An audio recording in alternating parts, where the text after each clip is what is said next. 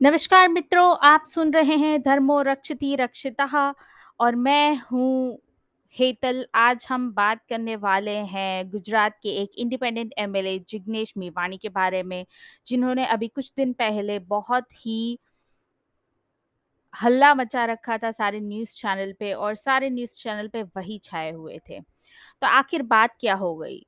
अ, उन्होंने कुछ ऐसे ट्वीट किए हैं जिनसे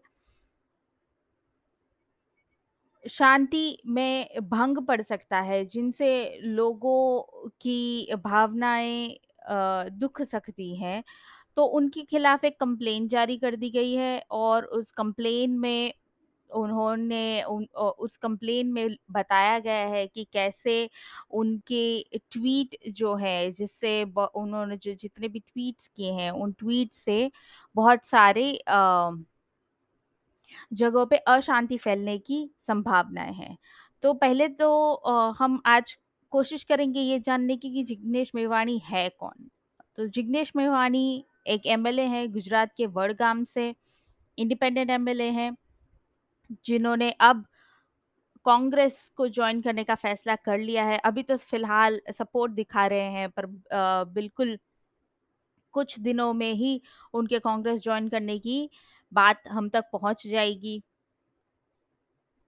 जब तक वे इंडिपेंडेंट एमएलए हैं, तब तक वे किसी भी पॉलिटिकल पार्टी को ज्वाइन नहीं कर सकते पर उन अ, वो अभी से कांग्रेस का सपोर्ट दिखा चुके हैं। उन्हें अरेस्ट अ, आसाम पुलिस ने अरेस्ट कर लिया गया है और अ, उनको बेल देने से मना कर दिया गया।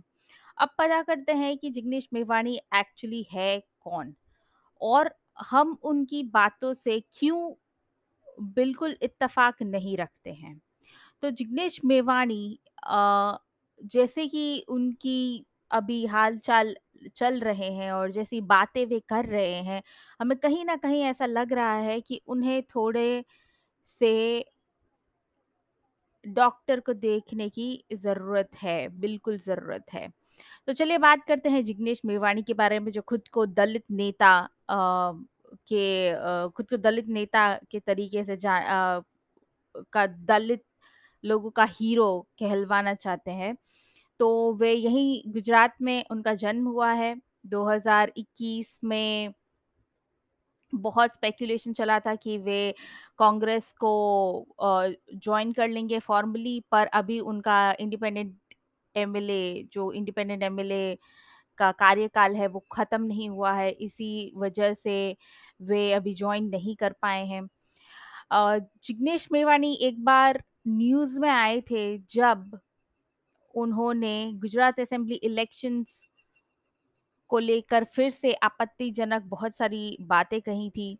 जिग्नेश मेवा मेवाणी के पिता अहमदाबाद म्यूनिसिपल कॉर्पोरेशन में क्लर्क हैं, उनकी माताजी बीएसएनएल में क्लर्क रह चुकी हैं। उन्होंने अपनी पूरी स्कूलिंग यहीं अहमदाबाद से करी और मुकुल सिन्हा जी के बढ़ावा देने पर उन्होंने एलएलबी डिग्री हासिल करी। फिर उन्होंने हाई कोर्ट में कुछ समय तक प्रैक्टिस करी और मुकुल सिन्हा का बहुत बड़ा हाथ रहा है जिग्नेश मेवाणी की अभी की जो थॉट प्रोसेस है, अभी जो वो सोच रहे हैं उसमें। और जितने लोग नहीं जानते उन्हें हम बता दें कि Mukul Sinha propaganda website Alt News, Pratik Sinha के पिताजी हैं।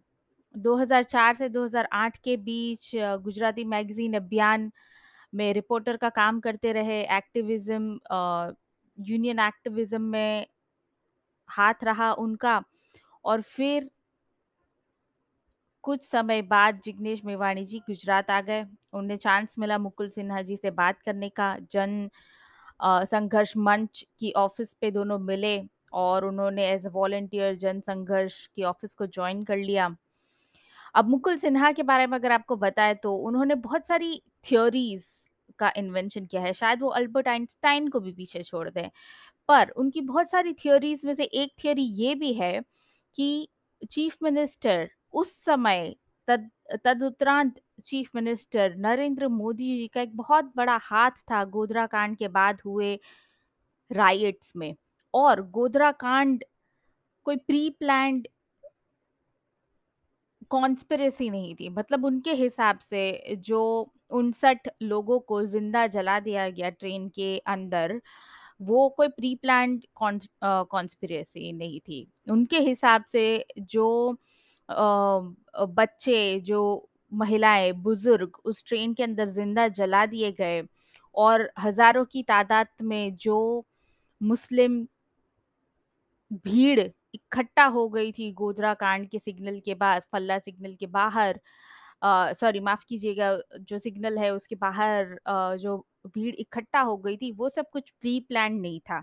जो लोग चिल्ला रहे थे कि इस्लाम खतरे में है काट दो, काट दो, इस्लाम खतरे में है, वो कुछ प्री प्लान नहीं था। पर नरेंद्र मोदी जी जो जिन्हें चीफ मिनिस्टर बने हुए अभी कुछ महीने ही हुए थे, उन उन्होंने पूरा खेल रचा हुआ था, पूरी रास लीला रची हुई थी जिससे दंगे हो जाते हैं।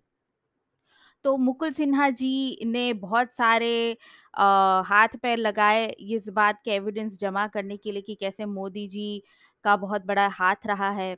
उन्होंने इस इस चीज़ को बहुत बार साबित करने की कोशिश करी कि जो आग लगी ट्रेन के अंदर, वो अंदर से ही लगाई गई थी, शॉर्ट सर्किट हो सकता था, कोई स्पॉन्टेनियस स्पार्क हुआ होगा। इतने सालों से लगभग सौ साल से पुराना इतिहास रहा है रेलवेज़ का भारत में।